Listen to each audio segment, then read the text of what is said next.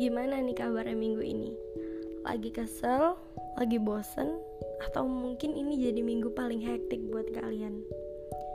Kayaknya kali ini gak usah bahas topik yang terlalu serius dulu ya Karena emang lagi gak terlalu baik buat bahasa yang terlalu serius hari ini Langsung aja lah ya biar cepet Jadi setelah nerima banyak saran tentang tiga podcast yang sebelumnya lumayan banyak yang ngasih saran kalau sebaiknya kata saya itu diganti sama kata aku. Hmm, katanya kata saya itu terlalu kaku dan terlalu asing buat sebagian orang. Jadi beberapa orang itu ngerasa feelnya kurang sampai nih kalau misalnya gunain kata saya. Jadi, setelah mempertimbangkan dan mikirin beberapa alasan, kesimpulannya, mulai dari hari ini, kata saya bakal digantiin sama kata aku. Biar jadi lebih deket juga kan, dan supaya kesannya jadi lebih santai aja. Hmm, balik lagi sama pembahasan yang sebelumnya nih.